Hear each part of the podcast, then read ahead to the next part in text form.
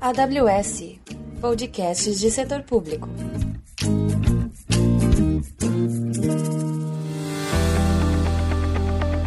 Bem-vindos à trilha de setor público da AWS Brasil.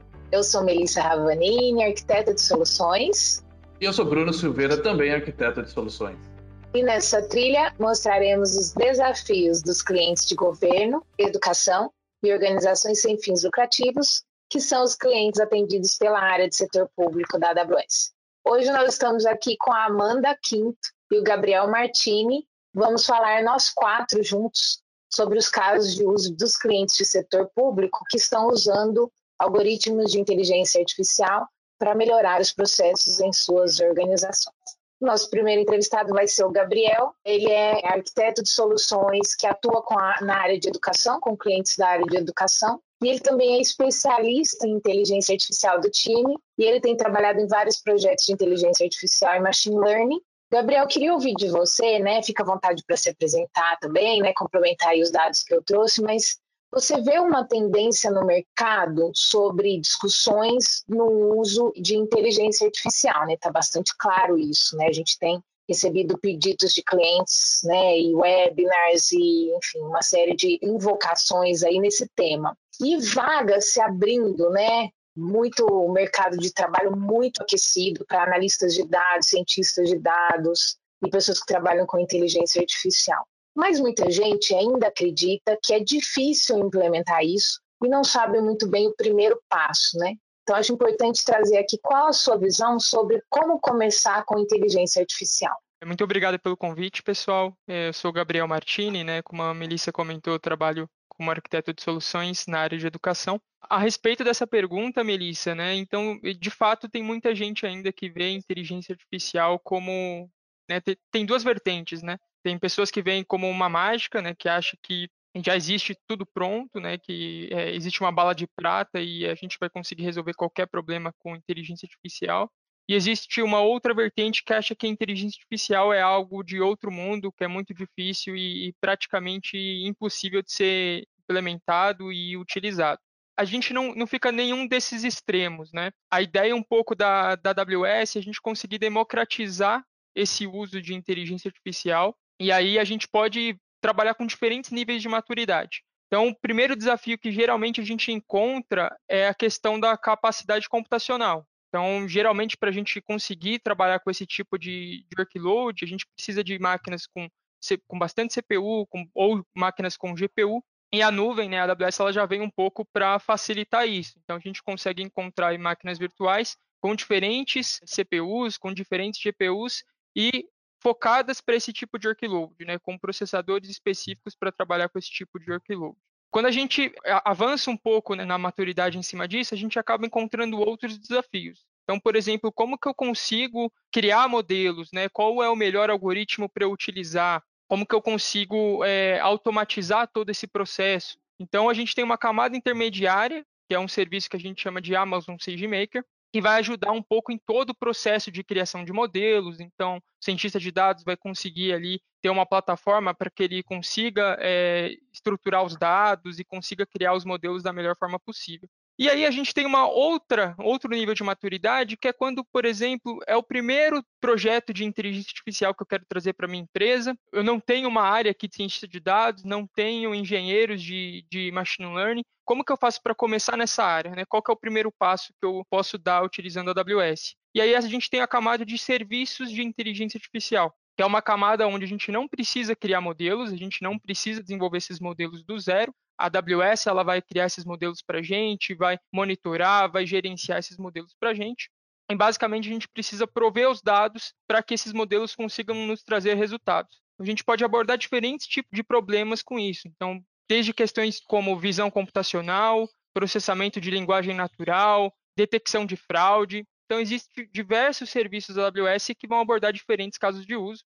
Né? E a gente pode trabalhar com essas três níveis de maturidade, né? não necessariamente a gente precisa focar em um só. A gente pode trabalhar nesses três diferentes níveis de maturidade e tem vários casos de uso, né, vários clientes nossos que utilizam essas três camadas de serviço que eu acho que é bacana a gente trazer aqui durante a conversa. Vou aproveitar seu gancho e já vou pular para o seu cliente Passei Direto. Lembrando aos ouvintes que todos os cases que a gente mencionar aqui hoje, a gente vai colocar um link ou para um webinar ou para um blog post que se aprofunda um pouco mais aí na, no, nos conceitos que a gente vai discutir aqui hoje, tá? E tem os nossos contatos também. Entrem em contato se vocês precisarem de ajuda ou quiserem sugestões e dúvidas. Você publicou é, Gabriel, recentemente um blog post sobre, esse, sobre um projeto de inteligência artificial com um cliente super relevante seu que é a Passei Direto. Conta pra gente qual era o desafio, é, o que, que, motivou esse projeto? Por que inteligência artificial? Conta um pouco mais da Passei Direto também, quem são eles?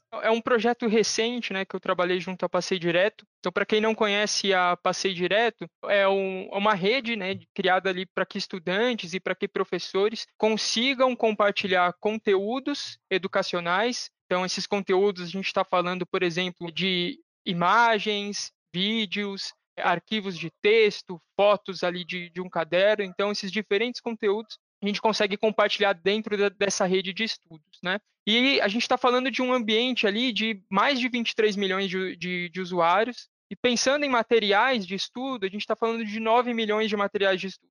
Então, imagina, a gente tem uma rede com vários estudantes compartilhando ali diversos materiais, né? E a Passei Direto, né? Ela tem esse acervo de material.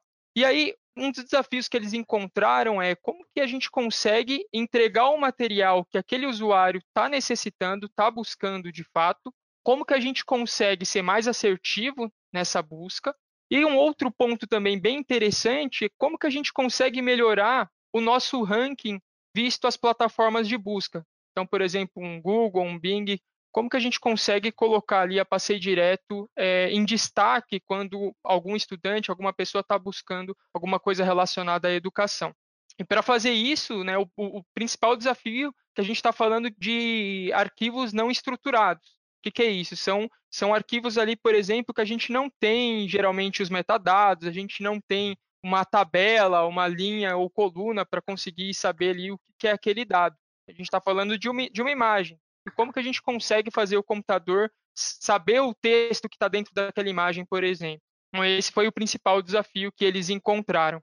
E aí, do ponto de vista de arquitetura AWS, como que a gente conseguiu ajudá-los? Né? Que, que tipo de solução a gente propôs? Quem foram os times envolvidos? Como que foi isso? Para eles conseguirem fazer essa busca nesses conteúdos, melhorar essa busca nesses conteúdos, eles precisaram trabalhar com esse conteúdo não estruturado. Para isso, eles utilizaram serviços de inteligência artificial da AWS, que são a, dentro daquela primeira camada que eu comentei com vocês, então a camada mais abstrata né, de serviços de AI. E dentro dessa camada, eles conseguiram resolver dois problemas. Primeiro problema, como que a gente faz a extração de texto em cima de imagem. Então esse foi o primeiro problema. E o segundo problema, como que a gente extrai o texto a partir de áudios. Então o pessoal posta um vídeo lá como que a gente consegue extrair o texto daquele áudio, do que, que a pessoa está falando.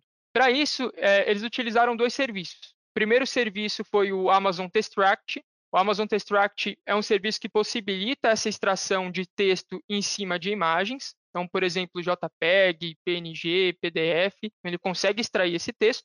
E um outro serviço que eles utilizaram foi o Amazon Transcribe, que aí ele permite a gente reextrair o texto em cima de arquivos de vídeo e arquivos de áudio. Com isso, eles construíram toda ali uma estrutura que facilita a busca do que está sendo dito dentro do conteúdo.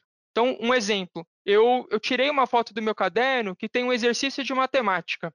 Legal. Então, o aluno ele pode buscar ali matemática dentro da plataforma deles. Mas eu quero ser mais assertivo, eu quero encontrar ali que aquele conteúdo fala sobre funções de segundo grau para que o aluno não tenha que escrever, né, ó, esse conteúdo que eu estou postando fala sobre funções de segundo grau. Basicamente, aquele aluno posta aquele conteúdo, a solução da Passei Direto vai extrair o que está sendo dito dentro daquela imagem, dentro do caderno, por exemplo, que a pessoa tirou foto, e esse sistema vai conseguir ler e falar, ó, aqui a pessoa falou sobre função do segundo grau. Né? Eu encontrei esse texto aqui dentro da imagem e aí com isso a busca se torna muito mais fácil. Então eles conseguiram melhorar tanto esse ranking de busca quanto encontrar esses conteúdos de forma mais rápida. Mas você comentou ah, uma foto de um caderno, né? O ouvinte deve estar se perguntando. ele entende a minha caligrafia. Eu já ouvi, como eu trabalho com saúde, eu ouço muito. Ele entende caligrafia de médico? Como que a AWS ajuda nesse sentido? E o que tipo de desafio isso trouxe? Então, esse foi, foi um outro desafio aí durante o, o, o projeto, né?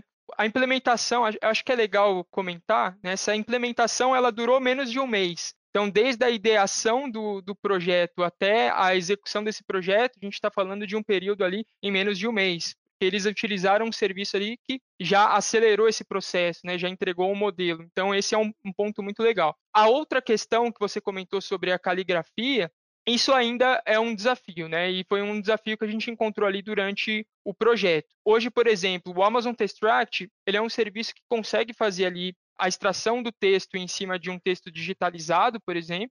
E quando a gente está falando de caligrafias que são escritas à mão, ele vai encontrar um nível de assertividade diferente do que uma caligrafia digitalizada. Para que a gente consiga, né, é, é, lógico, a gente traz melhorias em cima do serviço. Então, recentemente, a gente lançou uma nova feature para o Amazon Textract que consegue fazer essa leitura de textos escritos à mão, mas ainda assim né, tem uma assertividade é, menor e não consegue interpretar ainda textos em português. Né? Então, por exemplo, toda a acentuação que a gente utiliza dentro da nossa gramática ainda não está disponível para o serviço. Então, ainda existem alguns pontos de melhoria. Só que para um modelo onde a Passei Direto não tinha nenhum conteúdo né, indexado, eles já conseguiram indexar a maior parte dos conteúdos e conseguiram indexar isso com uma assertividade que está melhorando ali a, a, busca dos alunos e, e, a indexação em cima desses motores de busca.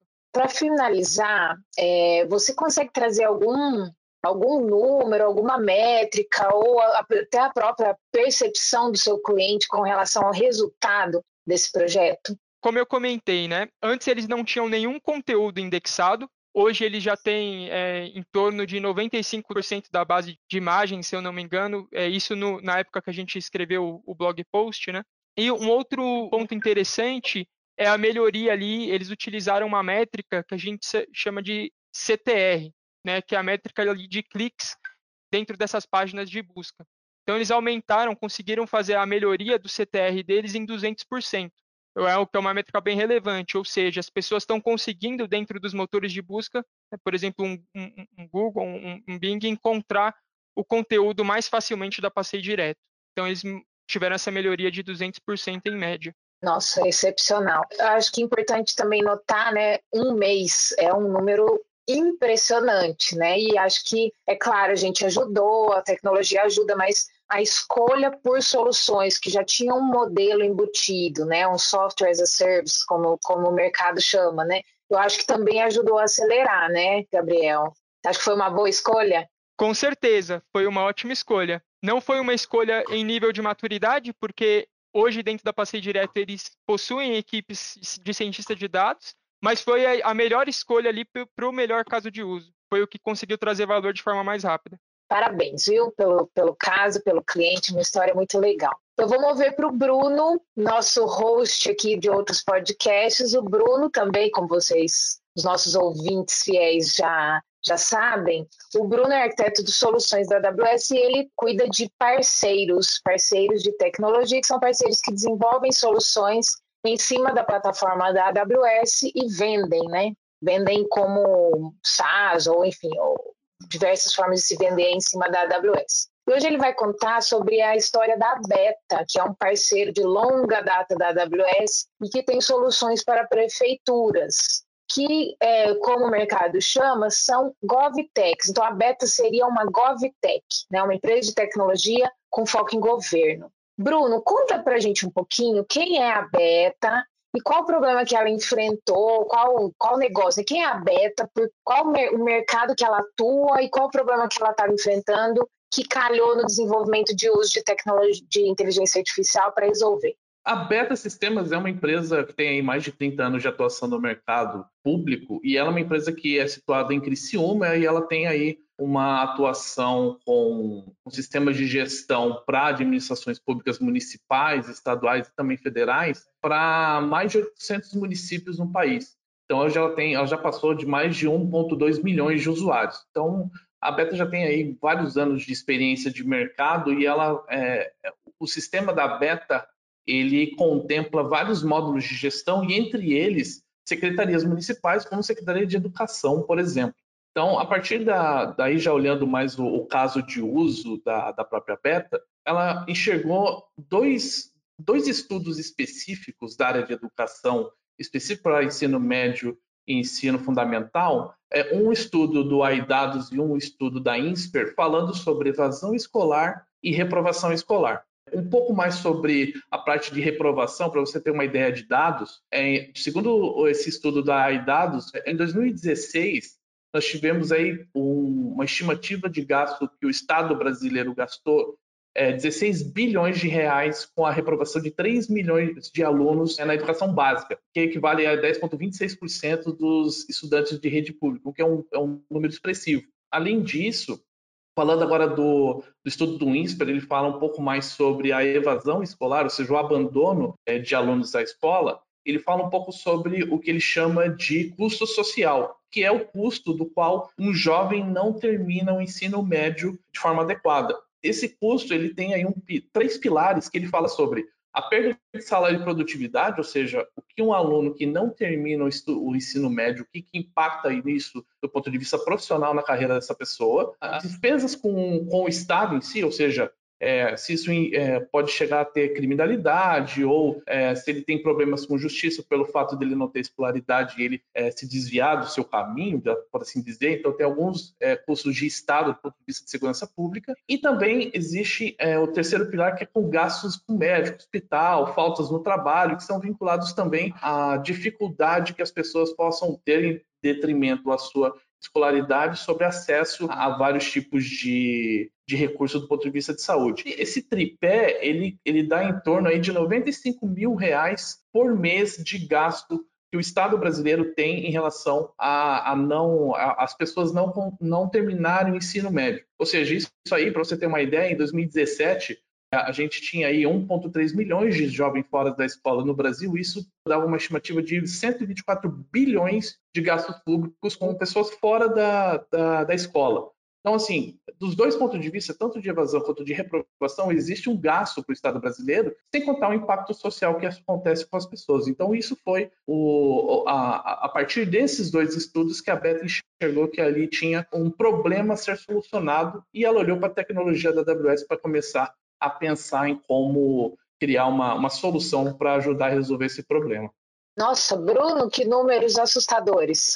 Estou impressionada, não só financeiro, mas realmente o impacto social. E me impressiona, né, o Brasil ter esses números, né? Eu fiquei o tempo todo pensando, nossa, como que eles medem isso, né? Que tem coisa que não é essencialmente palpável. Então, trabalho excepcional feito aí pela Beta. Parabéns. Conta para os ouvintes como que a AWS ajudou a Beta a melhorar, usar a inteligência artificial para resolver esse problema. O Gabriel já falou um pouco da, de, tecnologias, de, de, práticas em relação à inteligência eh, artificial, mas a, a Beta ela tentou ir pelo caminho da, ela não não, não usou os serviços de inteligência artificial em si da AWS, mas ela usou os nossos serviços de machine learning, ou seja, ela criou o próprio algoritmo baseado nesses dados. Então, basicamente, a solução da Beta ela, ela é dividida em duas partes. Primeiro, a criação desse algoritmo a partir dos dados ah, dessas secretarias municipais. Aqui eu vou dar um det ah, detalhes um pouco mais do projeto piloto de 2019, que foi com a prefeitura de Bombinhas, no interior do estado de Santa Catarina. A partir de dados é, de, um sistema, um banco de dados relacional, ou seja, do sistema transacional desse,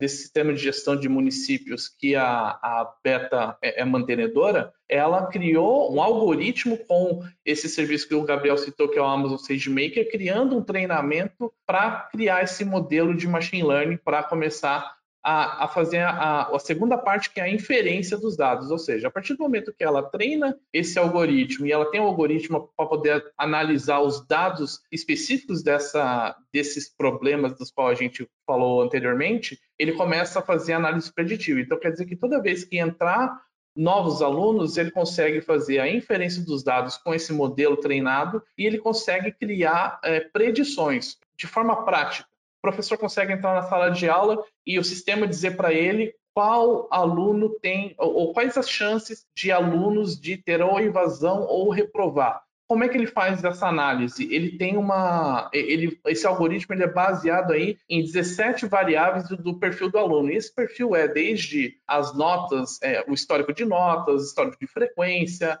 é, o próprio histórico escolar em si, das notas, é, junto com outros dados mais específicos, além de histórico socioeconômico, fazendo com que todos esses dados, em conjunto, eles sejam a base para ter essa análise. A partir desse momento, o professor consegue criar um plano de ação para evitar que esse aluno ou esses alunos da sua sala de aula ele tenha ou, ele vá de a escola, ou seja, ou ele abandona ou ele acaba reprovando. Então o professor consegue se antecipar essas situações utilizando a tecnologia de uh, machine learning que a Beta criou. Me conta, você tem ideia de tempo? Quanto tempo da ideação até a implantação? O Gabriel, no caso dele, trouxe um mês. Aqui, o cliente já desenvolveu seu próprio algoritmo, tinha uma equipe especializada e tal. É, você tem ideia de tempo, Bruno?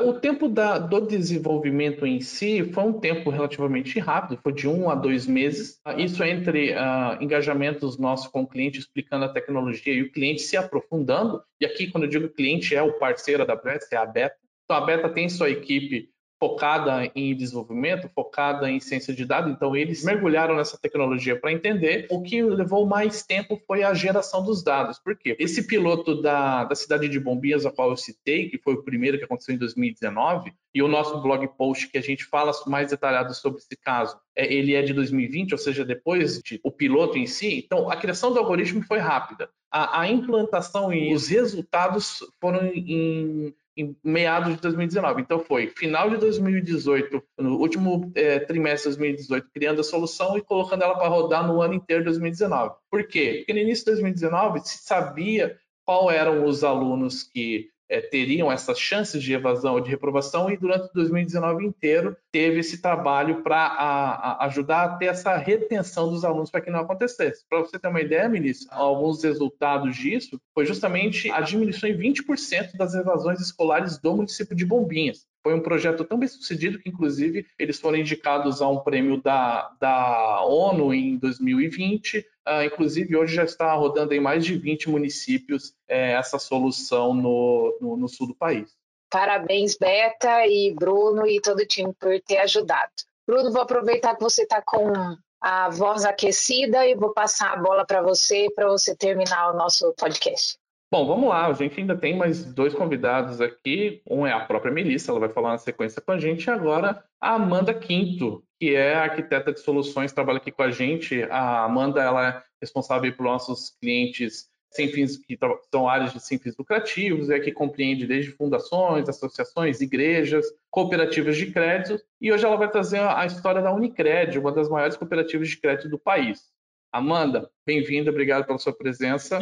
Conta para gente quem é a Unicred, qual é o desafio que ela estava enfrentando, que culminou nesse projeto que você vai contar para nós aqui. Obrigada, Bruno. Obrigada, Melissa. Obrigada pelo convite, pessoal. Bom, como o Bruno já me apresentou, eu sou Amanda, sou arquiteta de soluções para o setor público na AWS, trabalho especificamente com NPOs, né, então organizações sem fins lucrativos, e também com o setor financeiro, né? Então, quando a gente fala em setor financeiro para o setor público, a gente fala de bancos públicos e também de cooperativas de crédito.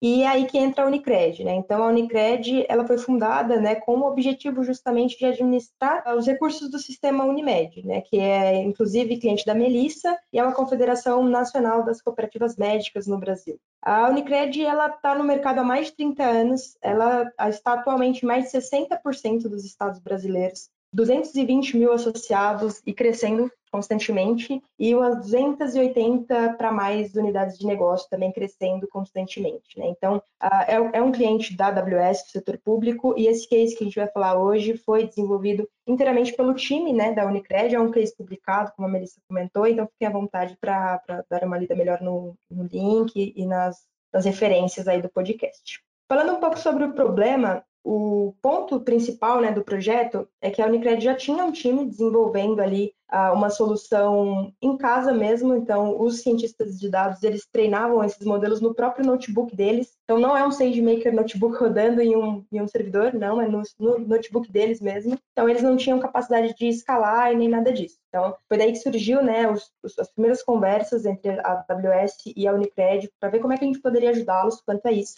Em termos de negócio, né, a gente está falando de, de churn. Então, para quem não sabe, né, o churn é o termo utilizado para a porcentagem de clientes que deixam eventualmente utilizar produtos ou serviços né, de uma companhia, de uma empresa, dentro de um, um, período específico de tempo ali, né? Esse é um problema comum, né? E ele é muito significativo para o setor financeiro, ainda mais com a emergência de, dos bancos digitais, né? Então todo mundo conhece os bancos digitais e, e, está impactando diretamente o churn de cooperativas de crédito de bancos convencionais, né? Então, fazendo um pouco de dados, né? Depois dessa onda de dados que a gente teve aí com o Gabriel e com o Bruno, a McKinsey fez uma pesquisa, né, no mundo inteiro e entre 2013 e 2018 as taxas de churn cresceram entre 13% em todo o mundo no setor financeiro. É um problema real, é um problema que diversas uh, empresas no, ao redor do mundo sofrem, né? é um problema comum até para cases de machine learning, esse foi o, o, problema, o case principal aqui da, da questão com a Unicredit.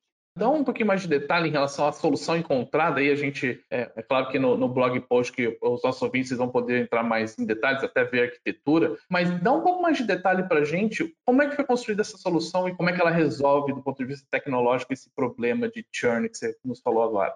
Como eu comentei, né, o principal desafio aqui era escalar esse, esses algoritmos que já haviam sim sido uh, treinados pelo time da Unicred ali uh, no ambiente local deles. Então, eles já tinham os algoritmos e eles queriam trazer isso para uma solução que fosse resiliente, segura, principalmente, né, quando a gente fala do setor financeiro, todos os setores, mas o setor financeiro também tem algumas questões de segurança bem específicas, e a gente queria também que eles tivessem possibilidades de expandir essa solução. Né? Então, pensando em algoritmos a gente começou com três, mas a ideia é que isso aumente também. Então, eles vão treinar uh, três algoritmos, falando só um só, que é o mais famoso, assim, todo mundo deve conhecer, que é o XGBoost. Então, eles armazenaram esses algoritmos num, serviço, num recurso AWS chamado SageMaker. Né? Então, como o Gabriel trouxe lá no começo da apresentação, falou ali sobre as camadas né, de inteligência artificial e machine learning na AWS, o SageMaker está contemplado em uma dessas camadas e foi o serviço principal, talvez, aqui da solução. Né? Então, a gente armazenou esses modelos no SageMaker para fazer inferência e também para treinamento. Né? Então, quando o treinamento é feito na AWS, utilizando o SageMaker, o time da Unicred pode se preocupar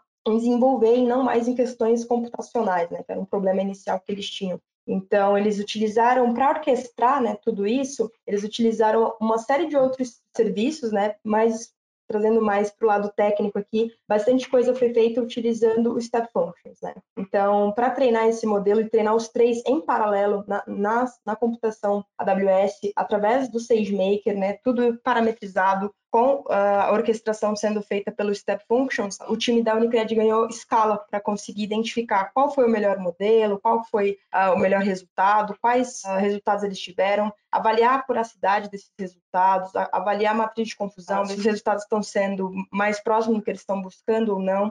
Então, tudo isso foi feito ah, utilizando recursos AWS, principalmente o SageMaker, né? E aí, para toda a parte do dado, né? Então, a gente precisa trazer esse dado para a AWS para treinar esse modelo, precisa limpar o dado, orquestrar esse dado, fazer toda a parte ah, de análise em cima desse dado, porque todos os recursos é, são criados e destruídos sempre que ah, o fluxo inicia, né? Então, precisa saber de qual dado estamos falando. A gente utilizou bastante também recursos como o Lambda e o AWS Glue, né, que é o serviço ETL da AWS mesmo para transformação, carregamento de dados. Então, é uma gama de serviços, como você comentou, a gente pode ver melhor na arquitetura no blog post, mas são uma série de serviços que o time da Unicred foi aprendendo a utilizar, então a gente, como a AWS, vai apoiando, né, desde, o, desde a idealização do projeto até a implementação, a gente apoiou todos os passos do, uh, do projeto junto com a Unicred, e aí no final eles, eles conseguiram implementar tudo que já rodava on-premises ali uh, de maneira ah, um pouco complexa, né? Eles não conseguiam testar mais de uma coisa por vez, tinham que esperar ter disponibilidade de máquina, então eles faziam tudo no notebook mesmo. Eles conseguiram ganhar escala, processar diversos modelos várias vezes ao dia ali para identificar quais seriam os melhores resultados de negócio que eles poderiam extrair disso.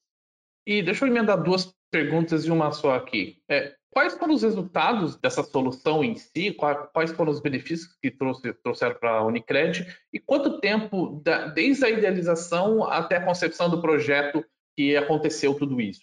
Ah, mais fácil primeiro, né? Então, acho que, ah, como eu comentei, né, ele já tinha algumas coisas desenvolvidas no ambiente local, então, toda a parte de parametrização do, do algoritmo já estava pronta, mas a implementação de tudo na AWS, né? Então, desde do momento que a gente começou a criar ali uma VPN até ter os resultados finais sendo expostos por APIs na, no Lambda, foi aproximadamente dois meses. Tá? Então, para uma, uma instituição financeira, a gente sabe que esse é um prazo muito bom, muito agressivo. Então, ali dentro de um mês e meio, dois meses, a gente conseguiu implementar tudo. E com tudo que eu ouvi aqui, eu identifiquei que é quase que um padrão, né? Então, quando os clientes começam a trazer esses, esse tipo de projeto para a AWS, é um prazo ali entre um mês e meio, dois meses, está se tornando um padrão. Isso é bom, porque é bem rápido. E é, pensando em resultados, né, a gente tem dois tipos de resultados. Né? Então, primeiro é justamente resolver a questão da escala e dar possibilidade para esse time treinar seus modelos e buscar melhores resultados a cada, a cada treino e, e otimizar tudo isso. E o outro é um resultado de negócio para propensão de produtos financeiros, que é um case que ele veio junto, ele veio na bagagem. Né? Então, o case inicial era o de churn, e aí, com toda essa infraestrutura já montada e disponibilizada na AWS, a gente ganhou a possibilidade de treinar alguns dos mesmos modelos, mas com outra finalidade. Então, para propensão de recursos de serviços financeiros para os clientes finais, em uma das cooperativas né, que foi testado né, esses resultados, a gente conseguiu aí aproximadamente 10%, 9,6% de aumento nas vendas, para ser mais específico. E esse, desses 10%, 44% foi de novos clientes. Né? Então, quando alguém ali do time da Unicred, setor de negócios mesmo, vai conversar com o cliente, vai oferecer um produto, agora dentro do, do aplicativo ali, né, do vendedor, ele consegue ver qual produto esse cliente provavelmente compraria de acordo com dados históricos que a Unicred possui. Né? Então, é, recentemente eu vi a interface, inclusive é bem amigável, e aí o vendedor ele consegue né, ter esse, esse resultado ali na palma da mão, aumentando as suas vendas no final. E para o problema principal, né, que é o do churn, em uma das cooperativas testadas também foi uh, conseguiu reduzir né, o número do churn em 30%. Né? Então, 30% ali dos, uh, dos cooperados que provavelmente iriam deixar de utilizar os serviços da Unicred, cancelar a conta, que seja, eles desistiram disso, porque também foi feito um trabalho proativo por parte do setor comercial né, da Unicred. Então, também tem uma interface onde esse gerente de contas ele consegue ver quais são seus clientes que possivelmente vão deixar de utilizar os recursos da Unicred e aí ele faz um contato proativo ali para entender como que ele pode melhorar e tudo mais. Então, é um trabalho que ele caminha muito, muito próximo, né? O time de tecnologia entendendo quais são os principais problemas, né? Trazendo soluções através de tecnologia na AWS e o time de, ne de negócios, né? O time comercial utilizando essas predições e aplicando no dia a dia para trazer ali efetivamente resultados de negócio para a Unicred. Então, por esses motivos, a gente entende que foi um sucesso o projeto.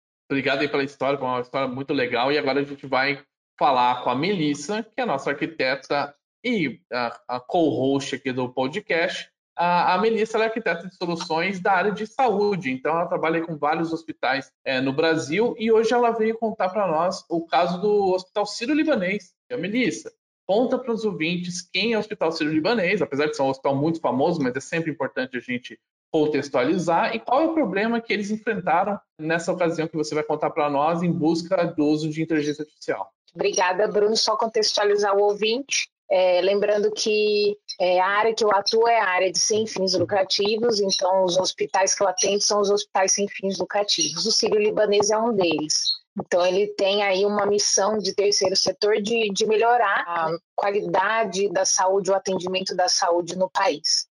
É um hospital, como você falou, bastante conhecido, né? E tem uma história longa de 100 anos. Ele é gerido pelas senhoras, que foi, enfim, né, século, mais de um século atrás. Então, assim, ele foi tem uma história de constituição muito bonita e uma história muito bonita de atendimento no país mesmo.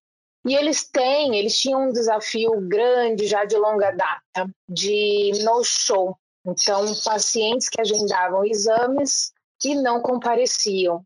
Pensa que você tem profissionais, né, médicos ou enfermeiros ou profissionais da saúde alocados para fazer um exame. Você tem equipamentos caríssimos de, de tecnologia de ponta parados. Você tem uma fila de pacientes que precisam ser atendidos e precisam fazer exames no entanto, esses pacientes não podem ser atendidos porque alguém ocupou um horário e não compareceu. Então, o problema de no-show, ele traz números muito relevantes, né? O, do ponto de vista do hospital, do CIR, eles tinham 17% de no-show. Você imagina quanto de dinheiro e tempo desperdiçado, fora aquilo que não é palpável, né? Como a gente discutiu antes, perdidos ali pelo paciente não comparecendo. Fala um pouco mais sobre qual foi a solução encontrada, então, para esses desafios do CIR. Eles analisaram, eles, juntaram, eles juntaram uma série de dados Então, por exemplo, qual era o, exame né, que ia ser realizado, dados de tomografia, dados de convênio, né, se era convênio, se era particular, dados até de previsão do tempo. E eles desenvolveram um modelo junto com um parceiro da AWS chamado 3778, um parceiro saído da UFMG, né, de Minas, e, e aí conquistando o mundo, tiveram um aporte bastante grande recentemente, então eles têm previsão de crescer muito. É um parceiro específico de dados de inteligência artificial. Junto com esse parceiro e esses dados, né, os dados do hospital, eles desenvolveram um modelo com acurácia de 75%. Quando eles compararam né, esse número que eles conseguiram com o mercado, com outros hospitais de ponta do mundo, eles chegaram em números bastante parecidos, inclusive às vezes até um número até maior, 75 era até um número maior do que encontraram em outros hospitais. E eles descobriram, no final das contas, uma correlação muito forte com o tempo entre você marcar o exame e você efetivamente realizar esse exame. Né? Então, da, do momento do agendamento até a realização do exame. Então, quanto mais tempo demorava, né, ah, um exame para daqui a três meses, maior era o no-show. Então, eles fizeram um trabalho bastante forte de, de é, telemarketing ou mídia, mídia social, não, né, mas é, WhatsApp, Telegram, enfim, contactar esse paciente. Você vem, né? Você vem, olha, tal dia, tal hora, em tal lugar, você vem. E eles conseguiram, tiveram bons resultados. Então vamos já emendar quais foram esses resultados. Pode dar alguns, alguns números para nós? Um dos resultados com relação a esse foi uma redução em 20% a quantidade de no-shows. Então, é um número bastante significativo. Né? Então, se você pensa que você tinha 17% de no-show, você reduzir em 20% esse número, é um retorno bastante bom para o hospital, que teve uma economia de, de uma média de 30 mil reais por mês. Isso números palpáveis, fora aquilo que a gente não consegue medir. Bruno, se você me permitir, eu vou contar de outro projeto de inteligência artificial que o hospital fez, esse também com a 3778, que eles chamaram de giro de leito. Em inglês, isso tem um outro nome, ele chama LOSS, né? é uma sigla, né? um acrônimo, que em inglês é Length of Stay, que é o tempo que um paciente fica, ou num, num ambulatório internado, ou internado numa UTI, ou eventualmente, infelizmente, a óbito. Então, existe uma média é, do hospital, até, até de mercado isso, a maioria das doenças internam um paciente por seis dias. Quando veio a pandemia da Covid, eles notaram um aumento considerável, de mais de 100% essa quantidade de dias. Os pacientes ficavam, em média, 13 dias internados, e com os picos e toda né, o desconhecimento que se tinha com relação à doença, o hospital ficou bastante preocupado com um potencial colapso do sistema. Então, eles procuraram a 3778 novamente para desenvolver um modelo de inteligência artificial, aqui usando sinais vitais, qual do, as doenças do paciente, se ele tinha feito diálise ou não, se ele tinha histórico de cirurgia recente ou não, dados laboratoriais, até dados demográficos, se ele estava entubado, né, com ventilação artificial ou não. Então, vários desses dados e desenvolveram um modelo para tentar prever quanto tempo um determinado paciente, pontualmente, paciente por paciente, quanto tempo aquele paciente ficaria é, internado, ou num ambulatório, numa UTI. Trouxe dois casos em um só. Melhor que isso impossível para a gente finalizar nosso episódio. Pessoal, muito obrigado pela presença de todos. Obrigado, Amanda, Gabriel. Melissa, que hoje também nos deu a graça de, de alguns casos do setor de saúde. E no nosso próximo episódio falaremos sobre treinamentos e certificação oficiais na AWS. Dúvidas, sugestões, pessoal, fiquem à vontade para mandar no nosso e-mail que está na parte de baixo do nosso episódio. E se tiver algum interesse a mais sobre os casos quais a gente comentou aqui, pode também entrar em contato conosco que a gente vai ter o prazer de conversar sobre ele. Um abraço e até o próximo episódio.